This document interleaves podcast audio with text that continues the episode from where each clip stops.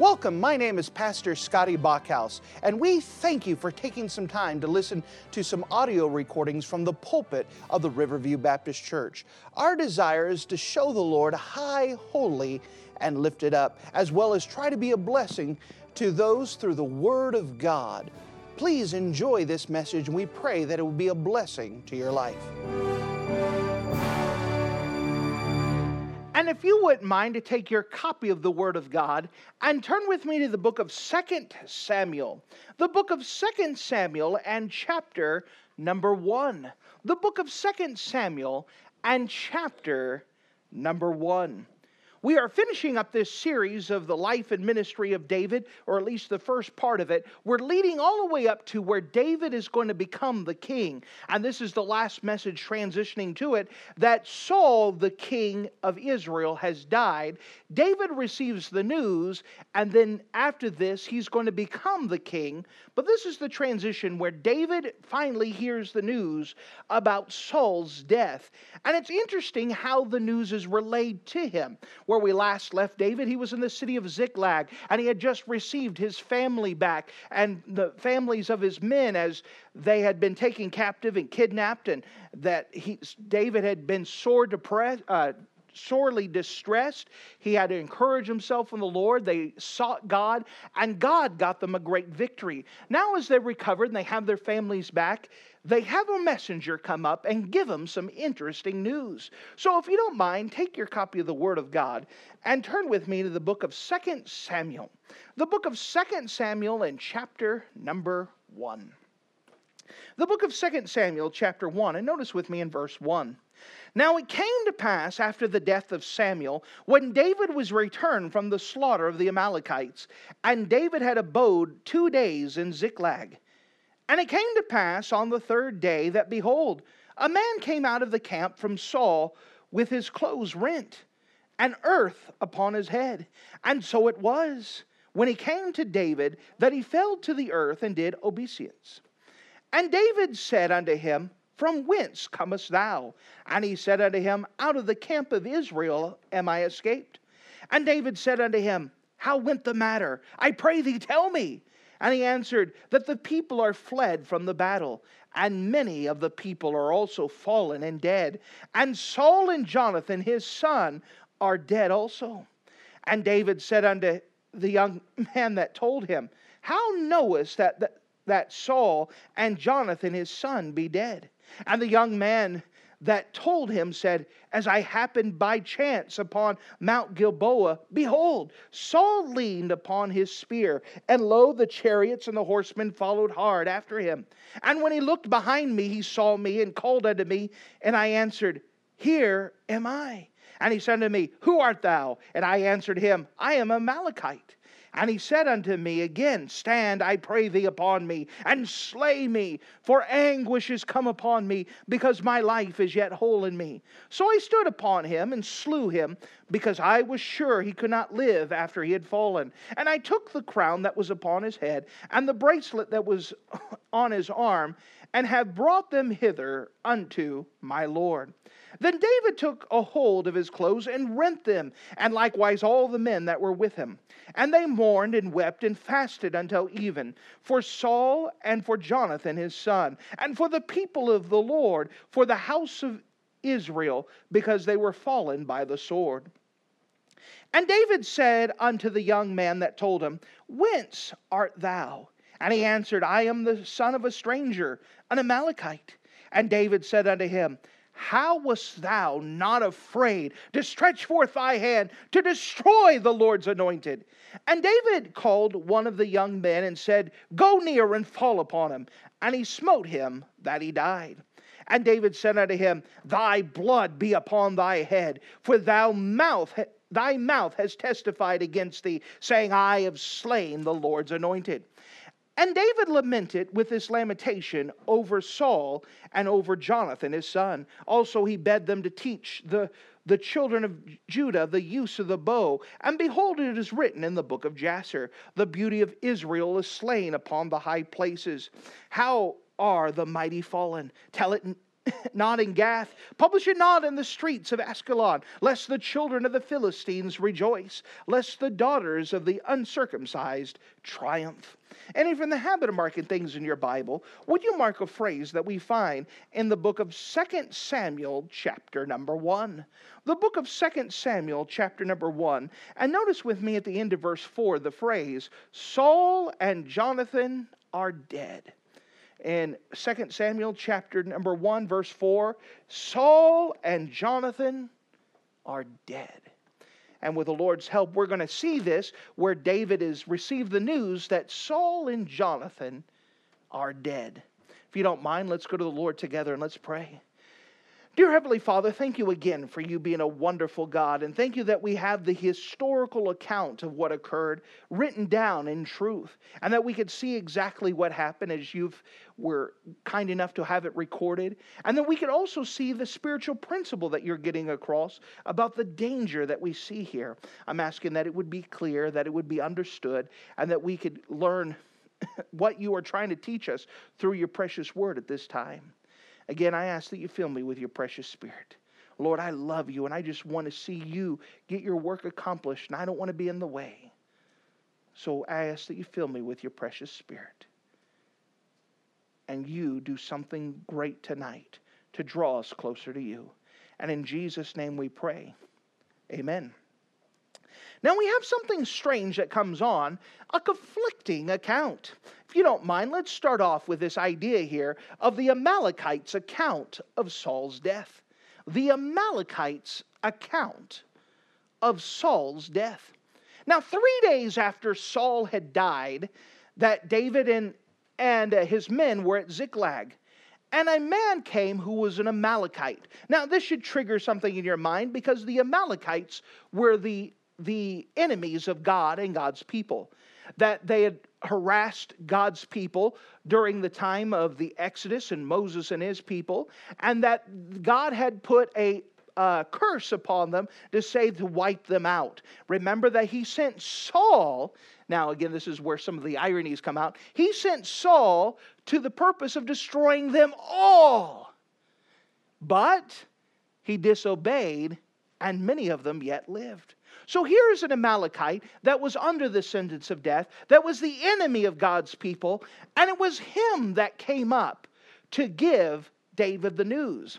Again, the word Amalekite should trigger something because it was the Amalekites who had robbed Ziklag, David's hometown now, and had taken away David's wives and kids and the, the family members of all of David's men. They had come back. That was the Amalekites. So again, these are the enemies of God, and it's the enemy of God that comes up to give David the news. Notice with me in verse 1. Now it came to pass after the death of Saul, when David was returned from the slaughter of the Amalekites, and David abode two days in Ziklag. And it came to pass that on the third day, that behold, a man came out of the camp from Saul with his clothes rent and earth upon his head. And so it was when he came to David, he fell to the earth and did obeisance. Now, basically, what he is doing is the man comes in and he has his uh, garments rent. Remember in the Old Testament, that was a public way of showing public shame. So if something horrible happened, in this case, Saul is dead. And so he approaches David very humbly. He's coming as a servant and saying, Oh, you're King David. Uh, you're going to be King David. I'm nobody. He rips his clothes. He has. Uh, bows down before David. He's showing him respect. And he says, I just want to be the person who tells you that Saul and Jonathan are dead. Now he's delivered the news. He's he's delivered that. But then David says, "By the way, how'd you come by this information?" That's a good question. How do you know he's dead? Is this rumor? Uh, did you see the autopsy? I mean, how do you know? And this is where the Amalekite makes a very interesting life choice he decides to lie. Now, in his mind, he knows that Saul and David are enemies. He knows that Saul, everyone knows that Saul's been after David. So, in his mind, he calculates that if I can somehow and show that I'm on David's side, David could hook me up. He's going to be the next king. He could hook me up. I could be someone, I could be rich. He could reward me. So he calculates in his mind to tell a lie. And let's see where this lie takes him. So David says, How'd you come by this news? He says, Well, I'm glad you asked. He says, I came upon Saul. In fact, let's just see um, as he picks it up in verse 6. And the young man that told him said, As I happened by chance, I just happened to be walking in the middle of a battlefield, by the way, doo doo doo doo doo, minding my own business. I happened to find in the middle of the woods on this mountain, there's Saul. Behold, Saul leaned against his spear. Now remember that what had happened historically is that Saul had got hit by arrows and it was slowing him down, and he was afraid that the Philistines were going to catch him. So, what Saul decided to do was to take his own life. And what he did, because his armor bearer refused to kill him, that he put his spear, kind of put it to on the ground on a rock or something, and he leaned up against it. And so the spear went through him. And so, according to the count of the Amalekite, is that Saul messed it up that Saul didn't hit it just right, and Saul's kind of stuck on it, but he can't move and he can't get off. And he's like, Hey, dude, help me out. Can you kill me? I, I, am stuck. I, I can't move.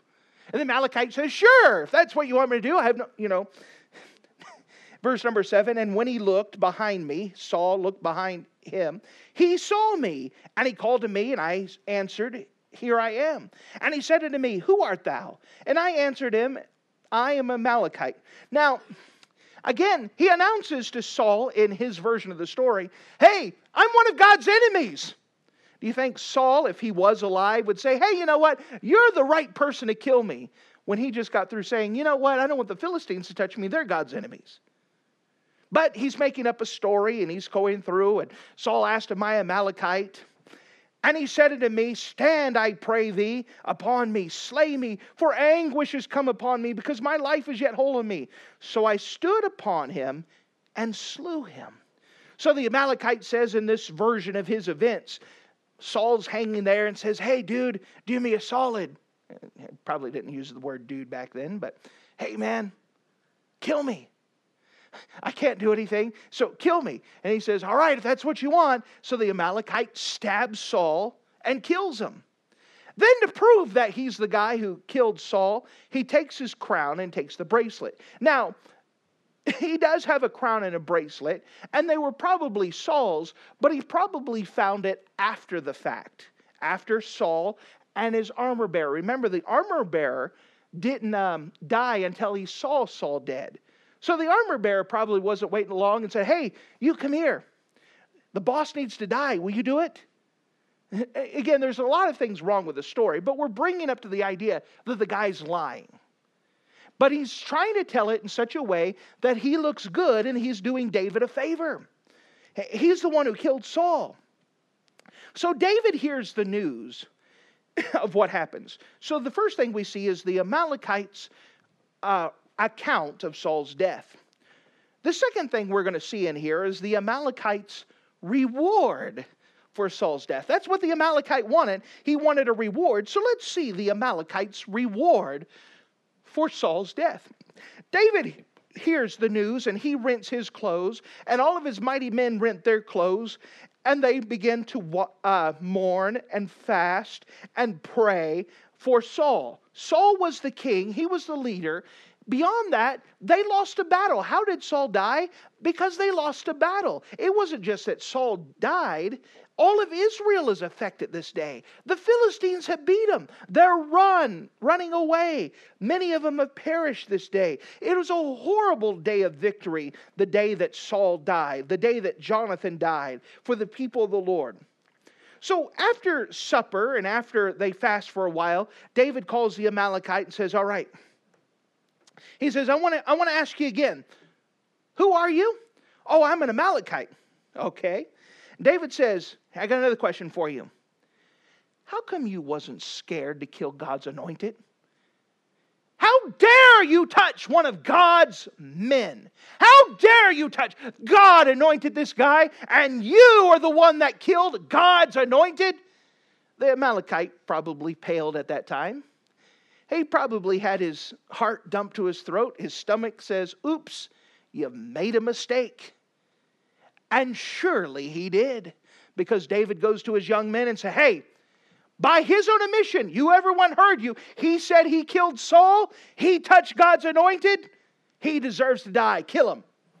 And so they kill him, and David reminds them, hey, this is punishment for what you told us by your own lips. You said you killed God's anointed, and this is the punishment you get for touching God's anointed. Probably not the way the Amalekite thought things would play out. He was hoping for a reward, and this was not the reward he was hoping to get. Now, for the rest of the book of 1 Samuel, what we see here uh, in 1 Samuel chapter 1 is that David. David uh, laments and puts a song. Lamentation is a funeral dirge. And so he writes a song uh, mourning Saul and mourning Jonathan and, and goes through it, very poetical language, just again uh, uh, crying about Saul going away. But where I want to spend our time now is the results of lying. Because this is the whole basis here. Here is a man who came with a calculated plan that he was going to exaggerate the truth. Now, was there some true things there? Yes. Was Saul dead? Yes. Was Jonathan dead? Yes. Was Saul upon his spear? Yes. Did the man have a crown? Did he have Saul's bracelet? Did he pretty much rob the dead? Yes, he did. But what the man did is he lied, he told a story, he exaggerated with the idea to make himself look better, saying that he killed Saul. And because of his lie, it caused a lot more problems for him than what he expected. Do you know that the Bible uh, deals quite a bit with the idea of lying? If you don't mind, let us spend the rest of our time here, and I'd like you to see what the Bible has to say concerning the idea of lying. Turn with me, if you don't mind, to the book of Exodus. The book of Exodus in chapter number 20. The book of Exodus in chapter number 20. Remember, Exodus is the second book of the Bible, so you have Genesis, Exodus. And in Exodus chapter 20 should be one of those chapters that you immediately know what we're talking about. Exodus 20 is what we call the Ten Commandments. The Ten Commandments. And remember, the preface of the Ten Commandments is right at the beginning where, and God spoke all of these words, saying, I am the Lord thy God, which have brought thee out of the land of Egypt and out of the house of bondage. And he begins to start the list of the Ten Commandments. As we come to verse number 16, we could come to one of the Ten Commandments. In fact, commandment number nine, if you use that listing. And verse number 16, it says, Thou shalt not bear false witness against thy neighbor. Now, oftentimes we update the language to our vernacular or our common use, and we say, Don't lie. But do you know that this phrasing actually has so much in it? Notice, if you don't mind, what the Bible says, verse 16. But thou shalt not bear. That word bear is an important word. The word bear means to look upon, to consider, to pay heed to, to listen to. So when it says, thou shalt not bear false witness, you know what it's actually saying? Don't even listen or pay attention, take heed to lies. You understand what it's saying? It's saying that if you receive lies, you're breaking this commandment. Not that you even told the lie, just you receiving the lie. You know what that does with gossip? If you take heed to gossip, Let's say that someone says, Can you believe what Pastor did? You're taking heed to gossip. You are breaking this commandment just by listening to it. That changes a lot of things, isn't it? It's not the idea of us saying the lie, which is in itself wrong. The Bible says, Thou shalt not bear, pay attention, take heed to, receive false witness. Notice as it goes on, this idea of false witness carries the idea of any dishonest version of events or any untrue statement. When we talk about lies, oftentimes we think about bold lies of things that are not even true. But the Bible actually covers a whole family of lies. One of them would be the word guile. That's found in the Bible. The word guile carries the idea of telling us a version of events where you modify the details, either omitting or exaggerating something, to make you look good or someone else look bad. Let me give you an example. Have you ever been in trouble? And you had to go talk to your principal talk to your boss, talk to your parents. And before you go, you rehearse what you're going to say in your mind. How am I going to say it? And you mull it over and you try to choose the words wisely and you try to figure it out for the purpose that when you talk to them, you don't look as bad or someone else looks worse. That is called guile. That is considered a lie in the Bible just a little bit of a tweaking of the truth or omitting something, an important detail that would make you look bad. That is considered lying here. False witness is any untrue version of the account. This includes exaggerations. This includes the idea of, of guile. It considers the idea of a little white lie. A little white lie is not pleasing to God. And yet, a lot of people think it's cute. Let me give an example. All right? In today's American, we have a mythology that if a child loses its tooth, that you could take that tooth and put it under their bed, uh, pillow and the guard it, keep it safe. And then some magical creature breaks into your house to go retrieve that tooth and then, depending on how good you are, or how good the tooth is, or however it works, they'll leave a quarter, a dollar, five dollars, twenty-five dollars, you know, depending on how rich the tooth fairy is that day. And later on, a child will learn hey, you know what? That wasn't true. Now, if you believe in the tooth fairy, I'm sorry I just busted it for you, but you know. But a child one day is going to realize, you know what? There's not a magical fairy that's coming in in the middle of the night. My parents lied to me. What else are they lying to me about? You know, you start to build up a thing of dishonesty what's true and what's not. But let's not take just man's perspective. Do you think God's up in heaven watching this saying, oh, that's cute? Not at all, especially when he has a commandment that's very clear do not bear false witness. Don't bear false witness. Don't tell lies and don't receive lies. Don't listen to lies. Don't communicate anything of the truth. You know that every lie is a multiple sin? Think about that. When you lie, you're not just committing one sin. The motive behind the lie is a sin.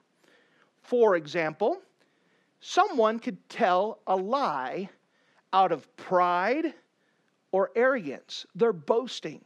I caught a fish this big. Their motive is a sin as well as the false witness. Maybe it's perhaps pride and cowardice. Oh, uh, they make excuses. Well, the reason why I couldn't show up to church is because ah, there's a quarter milk in the fridge. Someone gave us a great excuse the other day that we had never heard before. I don't remember what it was, but it was like, okay. I mean, it had nothing to do with anything. But the quart of milk, some, someone knocked on the door and said, Hey, can you go to Sunday school class? I can't because there's a quart of milk in the fridge. What does that have to do with anything? He says, One excuse is as good as another, right? I mean, doesn't matter. But you know, when someone tells excuse, it's because of cowardice, right? Are you going to show up to the party? Well, you know, I might be busy that day. What day is it? Oh, I'm definitely busy that day. When instead they could have said, too much of a coward to say, you know what, I don't want to go to your party. I mean, you could be tactful on it, but don't people make lies and excuses? And it's because of the cowardice inside of them, because of pride. We don't want people to think bad about us, so we make up an excuse. Well, did you read your Bible today? Well, I was too busy. I prayed all day. I didn't get, you know, they come up with an excuse because they don't want to admit that they were not where they were supposed to be or doing what they were supposed to be. That's pride and cowardice. Gossip carries the idea of hatred and jealousy. Now, let me define gossip because oftentimes it gets misdefined. I had a preacher kind of arguing with me until I defined it, and he says, Okay, you are right. But the idea of gossip is telling something to someone else who can't do anything about it. All right? So if you tell an authority that can do something about it, that's not gossip, that's proper reporting. But if you tell someone sideways, like a coworker or a church member that cannot do anything about it, it is gossip. And you know, according to the Bible, the Bible equivalates gossip with murder. It's character assassination. You murder someone's reputation by gossip. Because you know what gossip does? When someone receives gossip, they now look at that other person differently and are less liable to trust them because of the information they have. It hurts them. Gossip is, the Bible is death on gossip because it is lying. But again, gossip is done because of hatred or jealousy. There's some reason why someone decided to tell bad news about someone else. And that is a sin as well as the actual lie. Now you say, so what? What does this have to do? What are you bringing this to?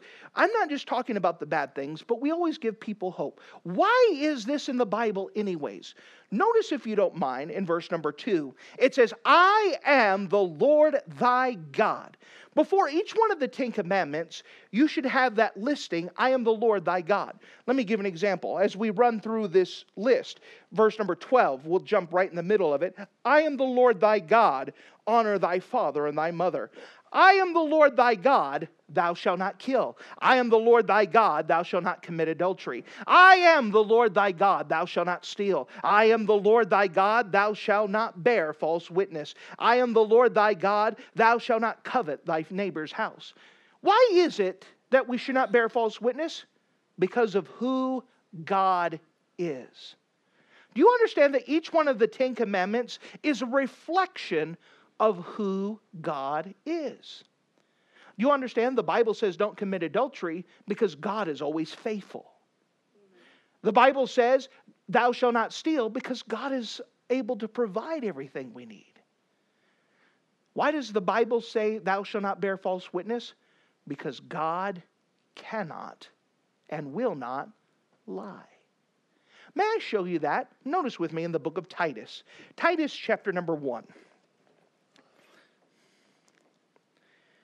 So, what we're understanding here is the idea of lying is not good. We see the consequences of it with a man who thought he could kiss up to David, that he could earn David's favor, so he took credit for Saul's death, even though he wasn't the one responsible for it. And what it ended up doing was causing death to him. Lying always leads to destruction, it always hurts other people. There's no such thing as a lie that's beneficial to someone else. Now, don't mistake uh, telling the truth with a lack of tact, okay? All right, you don't have to go tell everyone what you necessarily think. There's called discernment and tact and, and stuff. But there's a proper way of doing things that if you don't tell lies to people, if you don't exaggerate, that when you do say something that's important, they're more likely to believe you. But more importantly, it depends on the character of God. Notice with me in Titus chapter 1 and verse 2.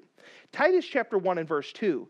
In the hope of eternal life, which God that cannot lie promised before the world began. You understand that we want to be a reflection of who God is, and we want to learn more about God, and we know that God cannot lie. God cannot lie. What does that mean? That means all of God's statements are perfect and true. All of God's statements are perfect and true. You know what that also means? God is never mistaken. You know, sometimes we don't try to lie, and it's not considered a lie when we say something and then we don't have we find out later we didn't have enough information on it. Now, sometimes we shouldn't speak then, but let's say that I told my kids that I wanted to take them to the park, okay? And then it comes up that an emergency happened and I had to go take care of them. Did I lie to my kids? No, I did not. I was just mistaken because I didn't have all the information at the time. Does it make sense? That wasn't lying. That I, I, I told them the truth, but I ended up getting more information later. Do you know that God's never mistaken because He always has all the information? When He says something, He doesn't have to retract later on and say, Oops, I'm sorry. I didn't know about this. I didn't know this was coming. God is never mistaken. So all of his statements are perfect and true. We know that God is never mistaken. We also means this that when God says something, he means it deeply. So when God says he loves you, he means it. When God says you're accepted in the beloved, he means it. When God says he could provide for you, he means it. When God says He could give you comfort, He means it. Because God cannot lie. You understand, when we lie, it goes against the character of God, it goes against who God is. This is one of the reasons why we shouldn't lie, because we should have a desire to be more and more like our Heavenly Father. And our God never lies. He never exaggerates. He never twists the truth. He never has to embellish. What he says is always true and trustworthy. And that should be the character that we have because of who our God is. That everything we say is always faithful and true. Knowing on the flip side of it, the whole idea of this story here is that lies lead to destruction, lies lead to heartache, lies lead to pain, if nothing else, lies lead to distrust from others. Lying is such a horrible thing. And it's something we have to be careful of because we live in a nation of liars. We live in a place where it is acceptable to lie. We live in a place where it's expected to lie.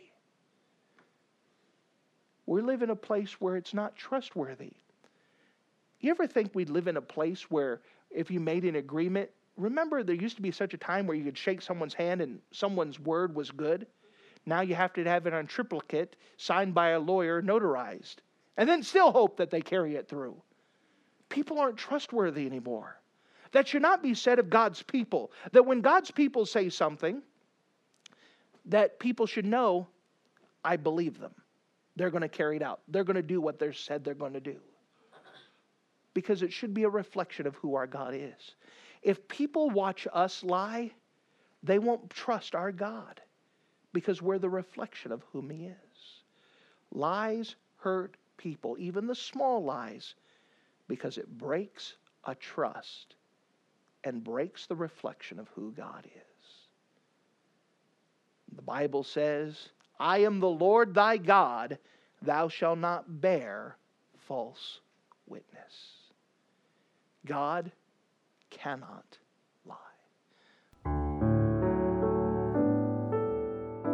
Thank you for listening to this audio message. This is Pastor Scotty Bachhaus, and I encourage you to take this information that you just received and make a specific decision to follow after the Lord. If you don't know Jesus Christ as your Savior, let me beg you to take the time to receive Jesus Christ for the forgiveness of your sins. If you are saved, I encourage you to make a decision in your life to help you get closer with the Lord. If there's anything specific we can do to be a blessing or to pray for you, we encourage you. Look us up on the internet at riverviewbc.com. Once again, that's riverviewbc.com. Or if you would prefer to call us, you could give us a call at area code 920 530 6308. Once again, that number is 920 530 6308. If there's anything we can do to be a blessing or an encouragement to you, please let us know. We would love to make ourselves available. Thank you.